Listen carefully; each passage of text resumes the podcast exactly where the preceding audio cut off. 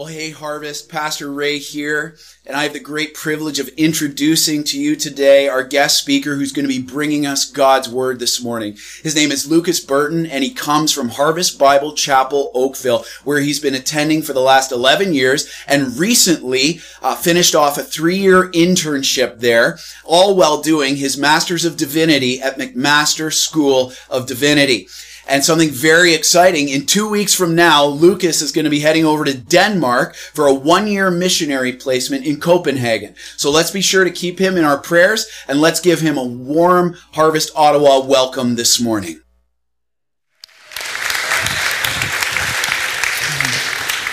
Good morning, folks. Please grab a seat. As Pastor Ray said, my name is uh, Lucas Burton, and I've had the blessing of attending Harvest Oakville with my family for the past 11 years. I can't tell you how excited and thankful I am for the opportunity to be with you here this morning. And before I say anything else, I do want to let you know, on behalf of the elders and the men and women of our church at Harvest Oakville, um, just how, how excited we are for what God is doing here in Ottawa and what He's doing here in this church and also through this church. Um, I remember when I first heard just the stirrings of the possibility of a Harvest Ottawa church plant a few years ago, and then learned after that that that's something that Pastor Ray would be a part of leading. I was so excited to think about how God has set his sights, I pray, in a continually new way on our nation's capital. And so we really are so excited and so thankful for what God is doing, and we're thankful that you get to be a part of that as well. I also have to let you know that I have been so deeply encouraged over the last number of years as I've had the chance to interact with Pastor Ray and get to know him. Um, in every one of my conversations, I've just walked away encouraged. And as I think about the conversations that we shared leading up to this weekend, one thing that just became so, so apparent to me was the fact that Pastor Ray really, really loves you guys. Um, he really does sincerely care for you, and his desire is very much that you would grow in your knowledge and your experience of, of Jesus Christ and what it means to follow him. And so, if I can just encourage you in response to that in one way, it would be to please pray for Pastor Ray. Please pray for him now as he has some time off with his family to rest, to be refreshed for a new ministry year. But, but just throughout the year, uh, I, I, can't encourage you enough to be praying for him and the other leaders of your church. Um, I'm sure if he was here, he would quickly say yes and amen. We need the prayer, and it, uh, it is certainly felt by him. So, with that, I want to thank him as well as the elders and leaders of your church for the opportunity to be with you here this morning. It's really an honor to open God's word with you. The title of the message that I have to share with you this morning is this Life on Mission. Life on Mission. And I don't know about you, but if you were to take a survey of Christian books, blogs, conferences, tweets, and sermons, you would probably find that this phrase and others like it have become increasingly popular in recent, in recent years. This idea of being missional or living life on mission. And as someone who is really personally passionate about local and global missions, I am, on one hand, really encouraged to see more and more Christians talking and writing and thinking about what this means. But I've also begun to wonder if this concept of living life on mission has become a little bit of a cliche. You know, it's one of those phrases that as Christians we like to say, it sounds kind of catchy, it's got sort of a biblical ring to it. But I wonder sometimes do we, do we really know what we mean by it? I mean, at the end of the day, what is the mission that we're referring to? And what exactly does it mean to live this mission out? And, and, that's one of the questions that I want us to explore together this morning as we open God's Word and read a passage from 2 Corinthians chapter 5. Because what we'll see this morning as we dive into this, passion, this passage is that each and every one of us who are followers of Jesus Christ, we have been called to participate in the greatest mission the world has ever known. Every one of us. And each of us has been entrusted with the greatest message that anyone could ever share or receive. And so, the real question that we have to ask ourselves this morning is Am I living out the mission that God has entrusted to me? Am I living life on mission? And so, as we seek to uncover that together, would you stand with me this morning as we read 2 Corinthians chapter 5? If you don't have a Bible with you this morning, we have ushers at the side who would, who would love to get one of those into your hands. 2 Corinthians chapter 5. We're going to focus on verse 17 to 21, but let's begin reading in verse 14. Paul writes For the love of Christ controls us, because we have concluded this that one has died for all, therefore all have died. And he died for all, that those who live might no longer live for themselves, but for him who for their sake died and was raised. From now on, therefore, we regard no one according to the flesh. Even though we once regarded Christ according to the flesh, we regard him thus no longer. Therefore, if anyone is in Christ, he is a new creation. The old has passed away, behold, the new has come. All this is from God, who through Christ reconciled us to himself and gave us the ministry of reconciliation. That is, in Christ, God was reconciling the world to himself, not counting their trespasses against them, and entrusting to us the message of reconciliation. Therefore, we are ambassadors for Christ, God making his appeal through us. We implore you on behalf of Christ, be reconciled to God. For our sake, he made him who knew to be sin, who knew no sin, so that in him we might become the righteousness of God. Would you pray with me this morning? Gracious Lord, we come before you this morning and we thank you so much that you have given us this space in which to gather as your people. I thank you, God, that we come together here as brothers and sisters in Christ, as your children. And we pray that as we open your word this morning, God, that this service of worship would only continue. Lord, we have sung songs and we have given of our offering. We're, in prayer now, and we ask that as we read and study your word, that, that it too would be a part of our worship. I ask, God, that you would open the eyes of, of each and every person here, and you would soften our hearts so that we would see your glory in your word, God. That we would understand the things that you are calling us to in your word. I pray that we would leave this place having been transformed by your truth. That is, James writes, we would not just be hearers of the word, but by your grace and through the strength of your spirit, God, would we be doers also. Lord, I just surrender myself to you this morning. I know that I am an empty vessel and I can do nothing apart from you, God. And so I pray that you would be with my mouth, that I would speak clearly, that God, you would, you would encourage your people through your word and through what I would share this morning. I pray that the meditations of, of, my heart and the words of my lips would be pleasing to you. And we just ask you, indeed, we beg you, God, please be present here with us. We don't want to just go through the motions. We long to be transformed by your presence, God. We pray these things in Jesus' name. Amen. Amen. You can grab a seat. Thank you. You know, this is such an incredibly rich text for us to jump into together. Uh, but today there are four things that I want us to see from our passage. Four things as we uncover this idea of living life on mission. And indeed, what I want to suggest to you from our passage today is that if we want to be a people who live life on mission, that there are four foundational truths that we have to remember. Four things. If I want to live life on mission, firstly, I need to remember this the miracle I have a new life in Christ. I have a new life in Christ. Look again at verse 17 in our text. Paul says, Therefore, if anyone is in Christ, he is a new creation. The old has passed away, and behold, the new has come. Now, I imagine that this is a verse that maybe many of us are familiar with. Maybe you've heard it many times before. But my prayer this morning is that we could approach this passage, and even this verse in particular, with fresh eyes and ears you know, what we need to really ask ourselves is what does it mean to be in Christ? Paul starts off by saying, if anyone is in Christ, he or she is a new creation. And so, what does he mean by that? What does it mean to be in Christ? Well, if we were to sort of translate this passage into modern, everyday language, the way that we speak today, we would probably say something like, if anyone is a Christian, he or she is in Christ. But what's interesting is that as we read the New Testament, we find that the earliest followers of Jesus did not initially refer to one another as Christians. In fact, it's in Acts chapter 11 that we learn that it's in the city of Antioch that the followers of Jesus were first called Christians, not by one another, but by actually the unbelievers of that city. However, as we read the New Testament, we do find that the way that early followers of Jesus referred to one another was as those who were in Christ. And so if you're here this morning and if you are a follower of Jesus, if you have trusted in him, you too are someone who is in Christ. Now, we could easily spend the rest of our time just thinking more about what that means. And I would I'd actually encourage you a great exercise as you're reading through the New Testament.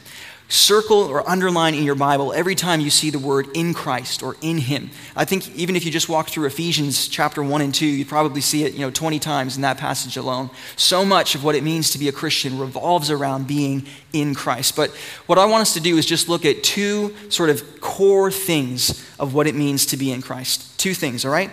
If I'm in Christ, number one, I have died with Christ. I have died with Him. Now, we might ask ourselves, well, what exactly does this mean? In what way have, have I died with Jesus? I'm, I'm here right now. I seem to be alive. Well, look up just a, a few verses in our text to verses 14 and 15 and listen again to what Paul writes. He says, For the love of Christ controls us, because we have concluded this, that one has died for all, notice, and therefore all have died. And he died for all, that those who live might no longer live for themselves, but for him who for their sake died and was raised. Paul says that, that Jesus has died for all, and that those who live, that's us, that we have died with him. And what exactly does he mean by that? Well, he, he means that when Jesus died on the cross, he paid the death penalty for all who would repent and trust in him such that when God looks upon us, he does not see our old sinful life. In fact, he considers that old sinful life dead, as though it too was crucified with Jesus. Now, listen, that is a miracle. The miracle that I have died with Christ. And this is why Paul says in verse 17 that the old has passed away, and behold, the new has come. You see, it's impossible for us to be made new creations in Christ while holding on to our old life. The, the old us, it has to pass away in order to make, new, make way for the new. To be in Christ means, firstly, that we have died with Him. But notice this also to be in Christ means that Christ lives in and through me. Christ lives in and through me. In verse 14 and 15, again, Paul says that the love of Christ now controls him. And he goes on to say that Jesus has died so that those who live, so that we who live in him might no longer live for ourselves, but for him who for our sake died and was raised. And so just consider for a moment now the contrast that Paul is creating between our old life and the new creation, the new life that we have received in Christ. He says that the old life, it lives for itself. It is compelled by a love for self, for selfish, sinful desires. But the new life, the new creation that we receive and we are made in Christ, it no longer lives for itself. It's no longer compelled by self love. Rather, it lives for Jesus because it is compelled by Jesus' love. It lives for his purposes. I love how Paul sums up these two realities of what it means to be in Christ in another passage in Galatians chapter 2 verse 20 up on the screen for you here. He says, "I have been crucified with Christ." It is no longer I who live, but Christ who lives in me. And the life I now live in the flesh, in the body, I live by faith in the Son of God who loved me and gave himself for me.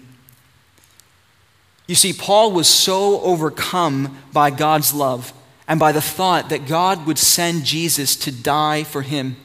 But in response to that, Paul, he, he recognized that, listen, being a Christian didn't just mean attending a church gathering. It didn't just mean believing in Jesus, and it didn't just mean reading the Bible or praying from time to time. Paul understood that to be a Christian meant to be in Christ. It meant to be a completely new creation. It meant that his old life had died, had been crucified with Jesus, and he had now been made completely new. But notice here the significance of this. This is not just Paul version 2.0. This is not just the new Paul. Indeed, the new creation, the new life that we have received in Christ, is actually the very life of Jesus himself being lived out in and through us. And so, what Paul is saying is it's no longer Paul living a more moral version or a better version of his own life. It is now Jesus living Jesus' life through Paul. And so, again, I want us just to consider how miraculous this really is for our own lives. If you are here today and you are in Christ, not only does God count your old, sinful, selfish life as dead, as crucified, as ended, and not only has He made you new and given you a, a new life, the new life that He has given you is actually the very life of Jesus. Jesus Himself living in and through you. And so, this is why Paul says again in verses 14 and 15 that he has been freed from living for himself. And this really is remarkable because he's saying, I don't have to be focused on myself anymore. I don't have to live a life consumed by what other people think of me, by, by what I want in life or my own desires or ambitions. I mean, if we can just be honest this morning, have you come to a place where you realize that the, the thrust of our culture, which is to live for your own goals, your own ambitions, your own desires, me, me, me, that that is actually really dissatisfying in the end? That to live in such a way where what you are most focused on is the car you drive, or the job you work, or the house you live in, or the stuff you have, or the friends that you associate with, or what other people think about you, or how you look, that to be so focused on yourself and, and even to get those things that you're seeking in yourself, that that kind of life actually leaves you feeling empty and, quite frankly, exhausted. And what Paul says is that the miracle of new life in Christ is not that we're simply forgiven but that we are filled with a, a new life, the life of Jesus. That we don't have to be exhausted seeking satisfaction in living for ourselves. We can now live for God. Now, the truth is, if you're like me, sometimes when I hear that, I understand that it's true, but there's a part of me that still struggles to believe that that's really what will satisfy me. I wonder why it is sometimes that we can read this text and we can believe it and other texts like it, and yet we walk away feeling like we'll still really ultimately be happy if we can just kind of live for ourselves. And I'm not saying being overtly sinful, but just kind of being focused on ourselves and what we want in life. And why, why is it that we struggle with that? I think at the end of the day, it's because we still fail to believe that we really will be most happy when we live a life that is completely submitted to God and His purposes. I mean, at the end of the day, if you were to ask any person, regardless of their background, they would eventually tell you that what they really want in life is just to be happy. It's to be content. It's to be satisfied, to be secure. And I think sometimes as Christians, we almost feel awkward thinking about that because we wonder maybe that's not something that a Christian is supposed to desire, to be happy or fulfilled. But the truth is, God desires that for you. Jesus himself said in, in John 10 that I have come that they may have life and have it abundantly. One translation puts it, I have come that they may have a rich and satisfying life. But you see, the, the issue is that that rich and satisfying life, the fulfillment that God longs for us to have, it's not found in living for ourselves. Rather, it is found in Him. And so I want to let you in then on a secret, on a secret based on the authority of God's Word. I can guarantee you this morning, with absolute, total certainty, that you will experience deeper joy, deeper satisfaction, and deeper fulfillment when you resign yourself for living for your own life and your own desires, and you turn to Jesus and you say, I have been crucified with you, Jesus. It's no longer I who live. I want you to live your life through me. Now, I'm not for a moment suggesting that that life will be easier. In fact, for all likelihood, it's, it's quite likely to be harder. But I can say with complete certainty that such a life submitted to the life of Jesus living through you is the life in which you have deeper joy, deeper fulfillment, deeper satisfaction than you could ever hope to acquire when living for yourself. This is the miracle of new life in Christ. You know, we're going to spend a lot of time in, in, the time that remains this morning talking about the mission, the mission of God, and the role that we play in that. But I really, I don't want to rush on from this place. It's so important that we begin by talking about this miracle of the new life that we have received in Jesus. And here's why, okay? The mission that we are called to, it flows from the miracle. If we don't understand this miracle, if we don't firstly root ourselves in our new identity and our new life in Christ, then we simply will not and cannot hope to live life on mission. We need to remember the miracle that we have been made new in Christ. Look with me at verse 18 in our passage and notice the two components that Paul has in this statement. He says, All of this is from God, who, number one, through Christ reconciled us to himself there's the new life. But notice, number two, and who gave us the ministry of reconciliation. He has reconciled us to himself in Christ, and he has given us the ministry of reconciliation. And so, so you see it how the mission flows from the miracle.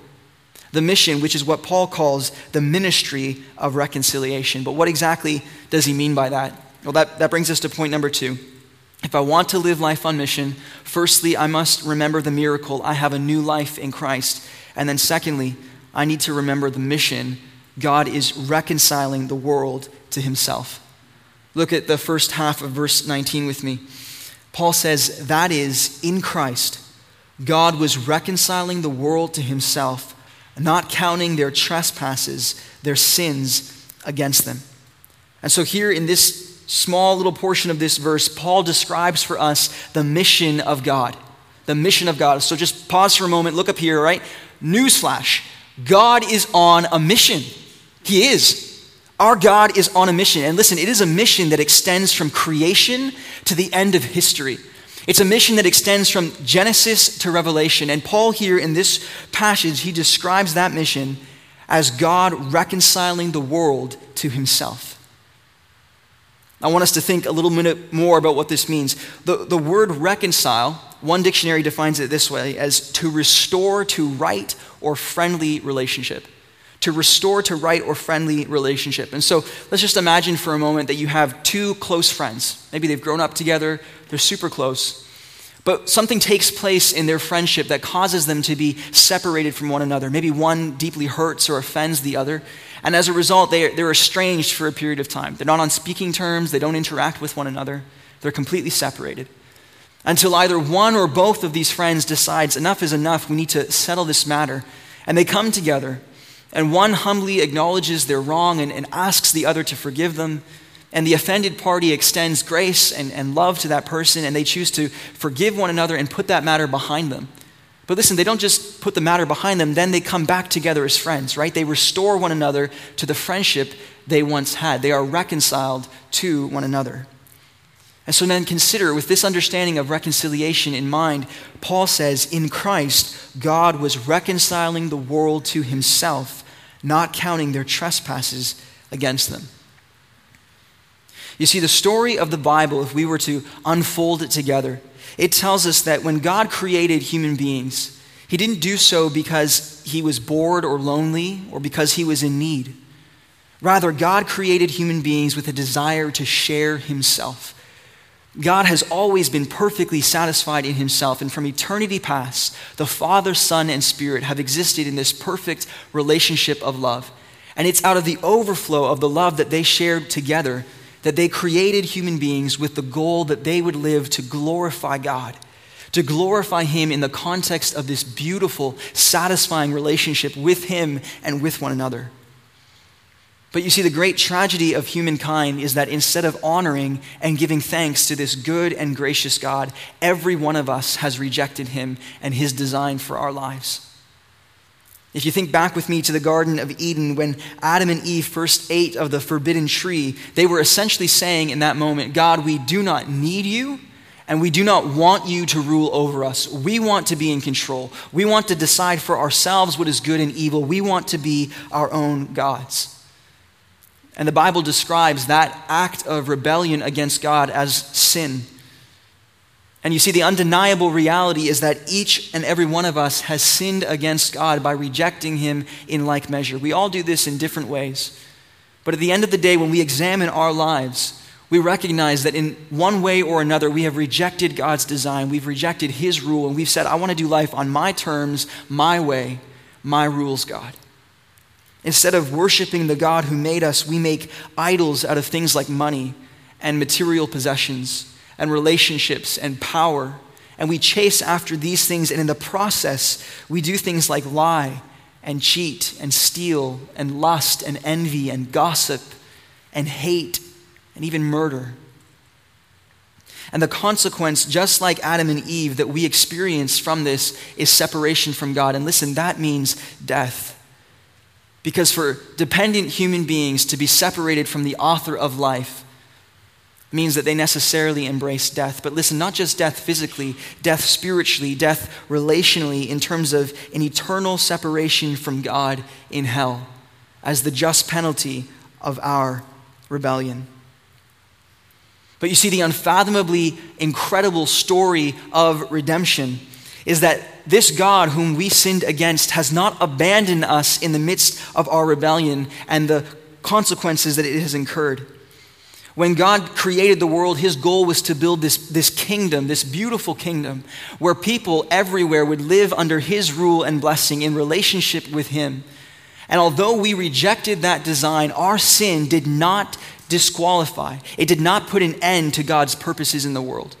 In the face of our rejection, God sent out, set out, rather, listen, on a rescue mission, on a rescue mission to reconcile to himself the very people who had rejected him.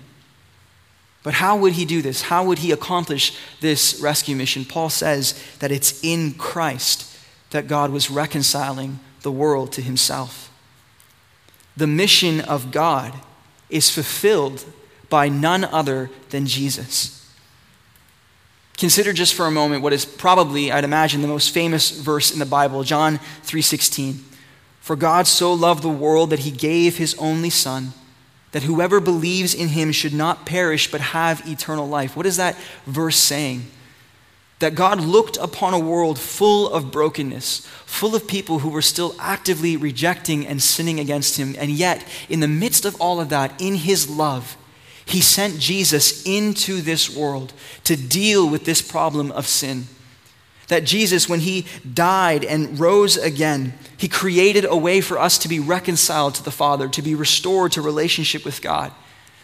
And what's amazing is that scripture tells us that this work of reconciliation that Jesus has fulfilled, it does not only have implications for our personal relationship with God, it has implications for every area of our life and of creation. And God has actually promised that one day Jesus himself will return, and he will return to fully and completely establish his kingdom in a new creation where all things will be made new. This is the mission that God is on. This is the mission of God to reconcile the world to himself. Now, at this point, we might be wondering okay, I'm tracking with you, Lucas, story of the Bible, God's mission, but what does that have to do with, with me? The whole thrust of this sermon is that we have a new life and a new mission in Christ, but how does my mission relate to everything that we've discussed so far? Well, this brings us then to point number three. We need to remember the miracle, we need to remember the mission, and now we need to remember this the means. The means God is making his appeal through us. What I want us to see this morning is that as people who have been reconciled to God, by trusting in Jesus, by being filled with this new life. Our mission now is to participate in God's mission to reconcile the world to Himself. Our mission is to participate in God's mission to reconcile the world to Himself. We could, we could phrase it this way listen, the mission is from God, it is fulfilled in Jesus, and it is accomplished through us. The mission is from God, it's fulfilled in Jesus, and now it is being accomplished through us. Look at what Paul says. We'll again start in verse 18. He says, All this is from God who through Christ reconciled us to himself, and then notice, gave us the ministry of reconciliation. That is, in Christ, God was reconciling the world to himself, not counting their trespasses against them, and notice, entrusting to us the message of reconciliation. Paul says, therefore, we are ambassadors for Christ, God making his appeal through us. And so, do you see what Paul is saying in this text? He says that God has made us new creations, he's reconciled us to himself, but then He's now entrusted us with the ministry of reconciliation. He has given us the message of reconciliation. You see, when Jesus came and lived among us, when he died on the cross and rose from the grave, he fulfilled the mission of God. That is, he did everything that was required to deal with God's wrath and to create a way for people to be reconciled to God. But here's the thing when you read the Bible, we soon realize that although the mission of God was fulfilled in Jesus, the mission of God is not yet over. It's still going on today. And, and you know, really, when we think about it, that probably shouldn't be too much of a surprise to us because if the mission was completely finished with Jesus, then what's the point of the last sort of 2,000 years of history that have gone on since then? If everything was wrapped up with Jesus, why are we still going about life here? You know, see, Jesus himself, before his ascension, he made it very clear that there was going to be a delay before he returned again. And the purpose of that delay, the purpose of the time in which we here ourselves are living, is to allow the message of reconciliation to spread to people everywhere so that men and women, young and old, from every tribe and nation and tongue can be reconciled to God. God is building his kingdom, but I want us to notice, don't miss this. How is he doing it?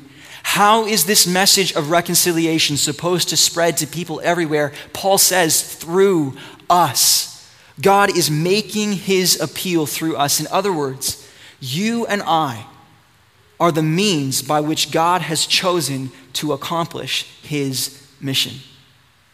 Just let that sink in for a second. You and I here in Ottawa, we are the means by which God is accomplishing his mission here in this city and to the ends of the earth. Now, I want to be clear.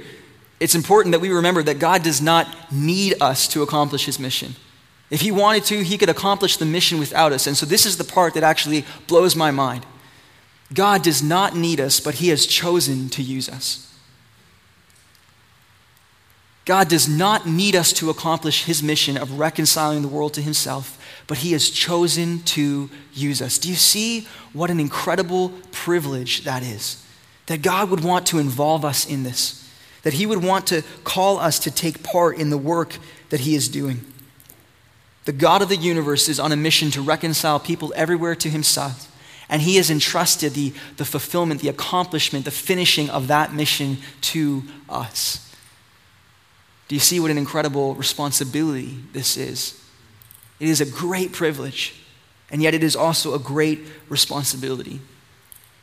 And so, in response to our text, what I have to ask each of us this morning, including myself, is this What are you doing with the message of reconciliation that has been entrusted to you.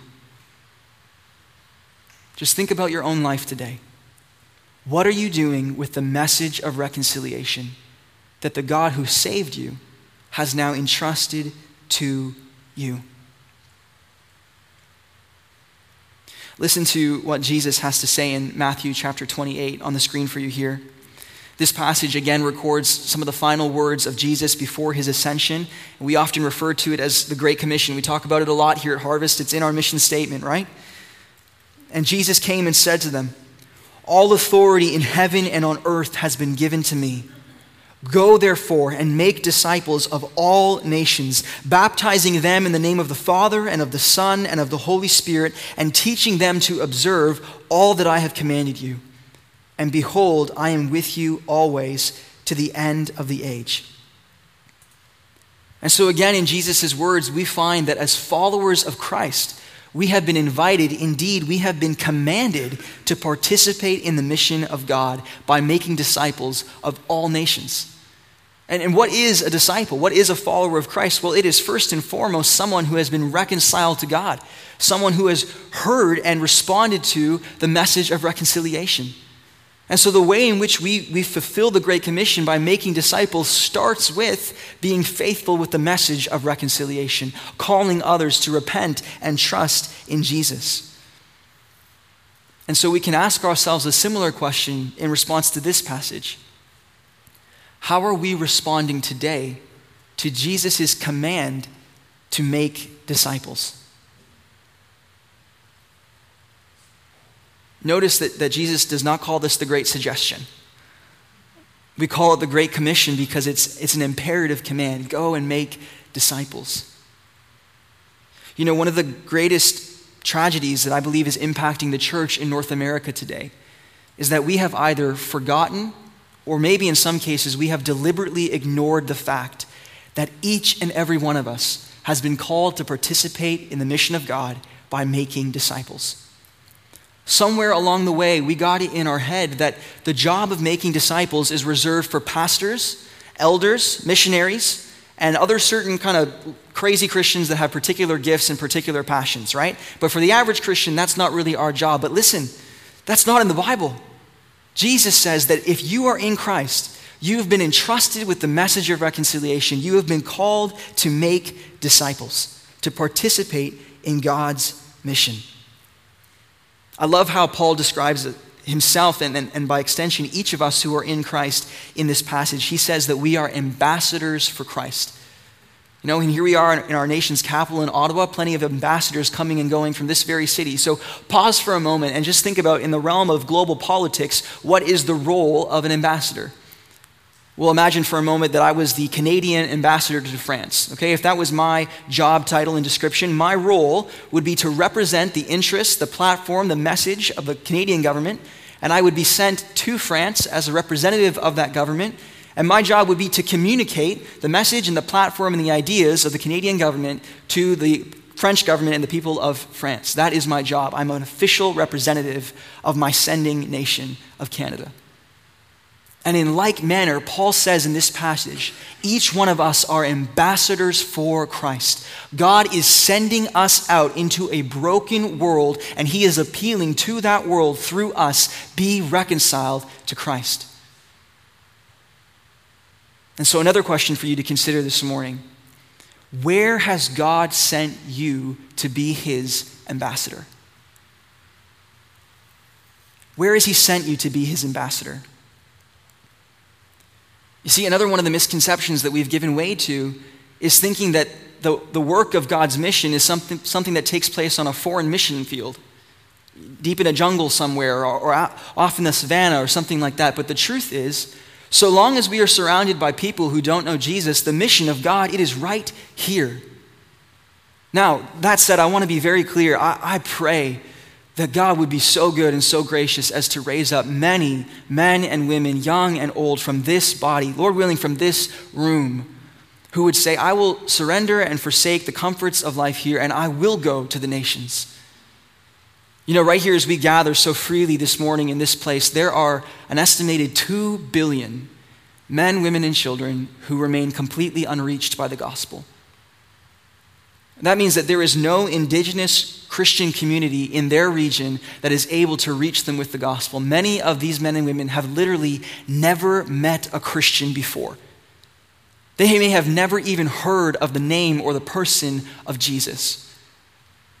And God is calling us, He is sending us out to these nations to be His ambassadors. And I pray that God would raise up from Harvest Ottawa men and women who would be sent by the rest of us who stay here to proclaim the message of reconciliation there. But listen, I recognize that for the majority of us, that may not be the calling that God has placed on our lives. But that does not mean that you are not an ambassador for Christ. It does not mean that God has sent you any less or that your sending is any less important or any less official.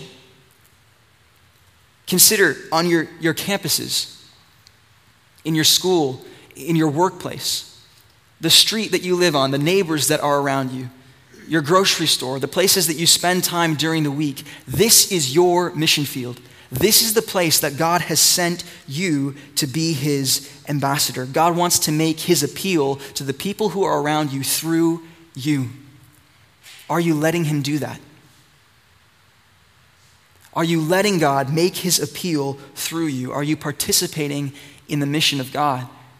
Or are you disobeying Jesus' command to make disciples? You know, perhaps if you're like me and you, you study a passage like this long enough, you walk away feeling convicted to recognize that my life does not always reflect a commitment to make disciples or to be faithful with the message of reconciliation. But I just want to be so clear that the goal today is not to drop some kind of heavy weight or burden upon any of us. The goal here is not that we read this passage and that we walk out of this place feeling condemned, like, okay, now I've got to share the gospel with every person that I know today, otherwise I'm not being faithful to what God has called me to. Listen, God does not look upon any one of us today and say, get your act together. You've been wasting time and being unfaithful. Let's go. I've got a mission here. What are you doing? That is not the heart of the Father. What I, what I hope that, that, that you would understand this morning is that the heart of the Father is one that says, My child, I have reconciled you to myself. I have filled you with the very life of my Son. And I have done so in order that you might join me in my mission to save other people, to reconcile other people to myself. And I've chosen to involve you in this mission, listen, because I love you. Not because I need a bunch of missionary slaves running around. No, I, I love you and I want you to experience the fullness of my power and my presence at work within you. I want your joy to be made complete as you get to invite other people to be reconciled to me just as you have. That is the heart of the Father. My hope this morning is that, that many of you would be able to testify to this. But if not, you know, you can take my word for it, or better yet, you can take God's word for it. There is no greater joy to be found than aligning your life with the mission of God.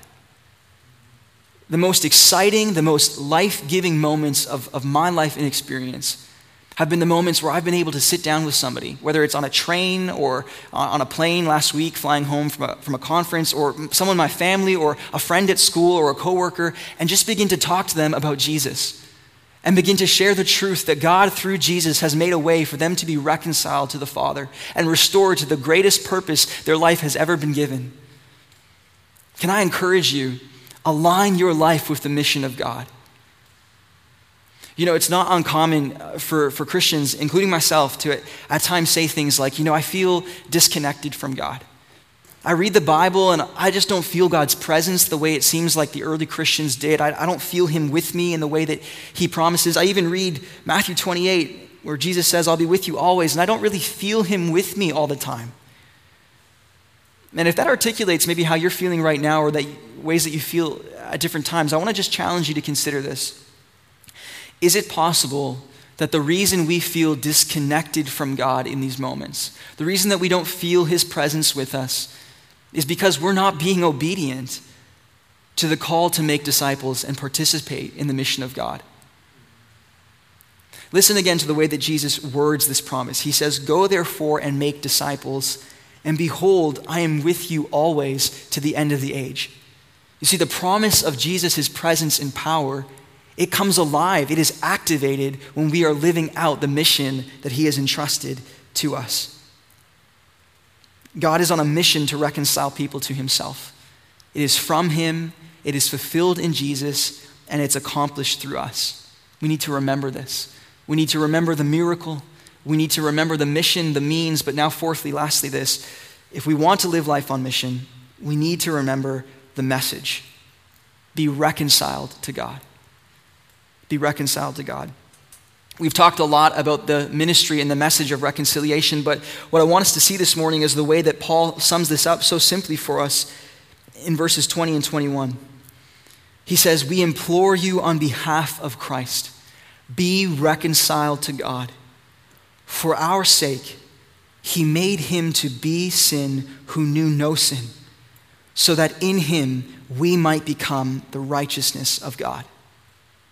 You know, this last verse, verse 21, is one of the most important verses in Scripture for helping us to understand the gospel and what it is that Jesus actually did for us, what it is that he accomplished on the cross through his death and his resurrection. And the, the very fancy theological term that people use to describe what Paul writes about in verse 21 is substitutionary atonement. Substitutionary atonement. And basically, what that means is that God sent Jesus into the world to die in our place as a substitute for us. That left on our own, we are condemned under the weight of our own sin, our own shame, and we deserve only to suffer God's wrath, to die and be separated from Him for an eternity in hell as the just penalty of our sin. But that God in His love sent Jesus, who came and took our place, who bore our penalty for our sake. You see, unlike you and I, Jesus lived a perfect life. The text says that he knew no sin. The book of Hebrews describes Jesus by saying that he was tempted as we are, yet without sin. Jesus never gave way into temptation. He never lied or cheated or lusted or stole. And what's more, not only did he not do bad things, but he lived a life of perfect obedience to the Father. He always demonstrated compassion and mercy and love to the people around him. And he perfectly lived in light of God's design for how we ourselves were created to live. But what Paul is saying in this passage is that even though Jesus was perfect and we were the ones who sinfully rejected God, God sent Jesus to take upon himself our penalty. Think of even some of the songs that we sang this morning the Lamb of God in my place. The Lamb of God in my place. Your blood poured out, my sin erased. It was my death he died, and I am raised to life. Jesus dying as a substitute in our place. Why? Why would God do this? Paul says, for our sake. For our sake, so that in him, in Jesus, we might become the righteousness of God. Now, I'm a bit of a visual learner, so I want to illustrate this. Bert, if you could come up just for a second here. I want to show us an illustration of this verse. Martin Luther once referred to this verse as the great exchange. Bert, if you could hold this up for a moment here. All right, so this black t shirt here, it's meant to represent our sin, okay? On our own, each and every one of us, apart from Jesus, we stand condemned under a record of our own sin. Every sinful thought, every sinful word, every sinful action, all the things that we're ashamed about, they all stand clear as day before God. And as a result of this sin, we deserve to suffer God's wrath and be separated from Him for eternity. And, and this white shirt, this shirt is meant to represent the perfect righteousness of Jesus. Jesus is perfect. He never sinned. He always lived in perfect obedience to the Father. And now, this is meant to illustrate for us the message of reconciliation, what Paul describes in verse 21. For our sake, God made Jesus, who knew no sin, to be sin that means that when we repent, when we trust in Jesus, when we cry out to Him in saving faith and ask Him to make us new, He comes to us and He takes from us this black record of sin. He takes that upon Himself and He takes it with Him to the cross and He dies there in our place. Paul says, I have been crucified with Christ. Our record of sin, it is nailed to the cross and considered dead. But notice this the great exchange is not just Jesus taking our sin upon himself, bearing our God's wrath on our behalf. It is him then giving to us his perfect record of righteousness and obedience. So, do, do you see what happens here? This means that if you are in Christ today, all of your sin, past, present, and future, all of your shame, it has been taken by Jesus to the cross, and he has there nailed it with him. And that old you, it is dead, and it is no more. And now, when God looks upon you, you today, when God looks upon you, he sees the perfect righteousness of his Son. That means that when God looks upon you this morning, whether today is a great day for you or whether you feel like you have a list of sins you've already committed this morning, when God looks upon you, it is as though you have never sinned or disobeyed. He sees the perfect righteousness of Jesus. This is the great exchange, the message of reconciliation. Thanks, Bert. Now, you, say in response to that, well, how exactly is that fair? How is it fair that Jesus, who is perfect and sinless, he takes my penalty, and not only do I get forgiven, but I actually get his record of righteousness? How is that fair? And the truth is, it's not. It, it's not fair. That's what makes the gospel such incredible news is that God does not treat us the way we deserve to be treated. He treats us as though we are his son, clothed in his righteousness. He reconciles us to himself. It's not fair, but it is this it's love. For our sake, God looked upon us in the midst of our sin, in the midst of all of our failures, and for our sake, in love, He sent Christ to die for us so that we could be reconciled and restored to right relationship with Him. And so this morning, I, I don't want to make any assumptions. We may be in church, but the truth is, there may be people here this morning that have not been reconciled to God. Maybe you're hearing and you're understanding this message of reconciliation for the very first time. Or maybe you have grown up in church and you have heard this many different ways, a thousand times before, and yet still you have not been reconciled to the Father. As Paul once wrote to the church in, in Corinth, so also I say to you today, I implore you, I implore you on behalf of Christ, be reconciled to God. If today you are here and you have not trusted in Jesus, you have not repented of your sin and turned to Him in faith, if you hear His voice, I, I compel you, do not harden your heart.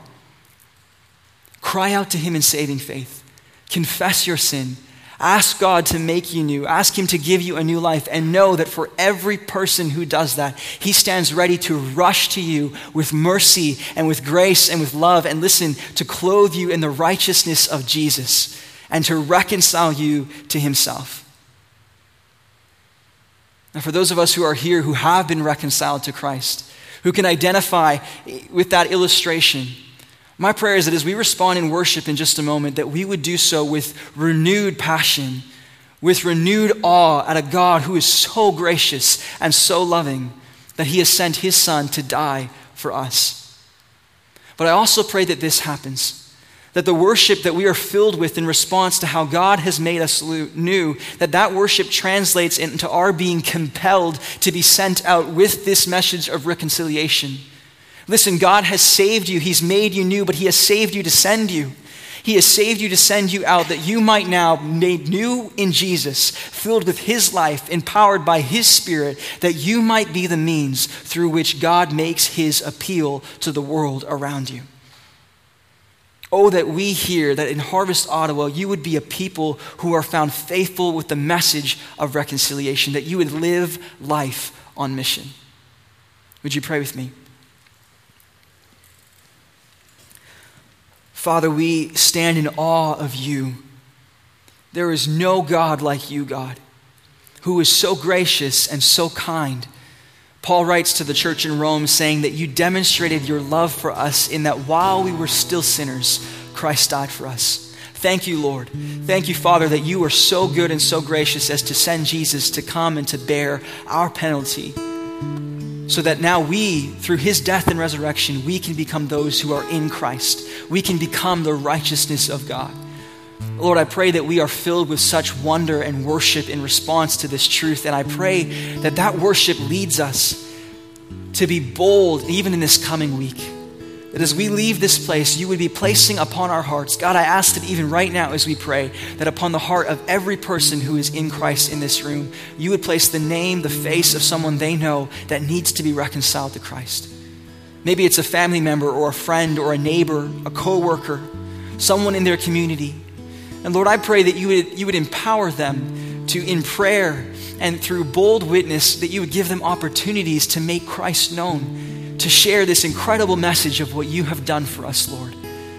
That you would add to this church, that it would be multiplied as more and more people are made to be the righteousness of Christ and who are sent out on mission. God, we love you. We worship you. We pray that you would receive an offering of worship in response now. In your name, amen.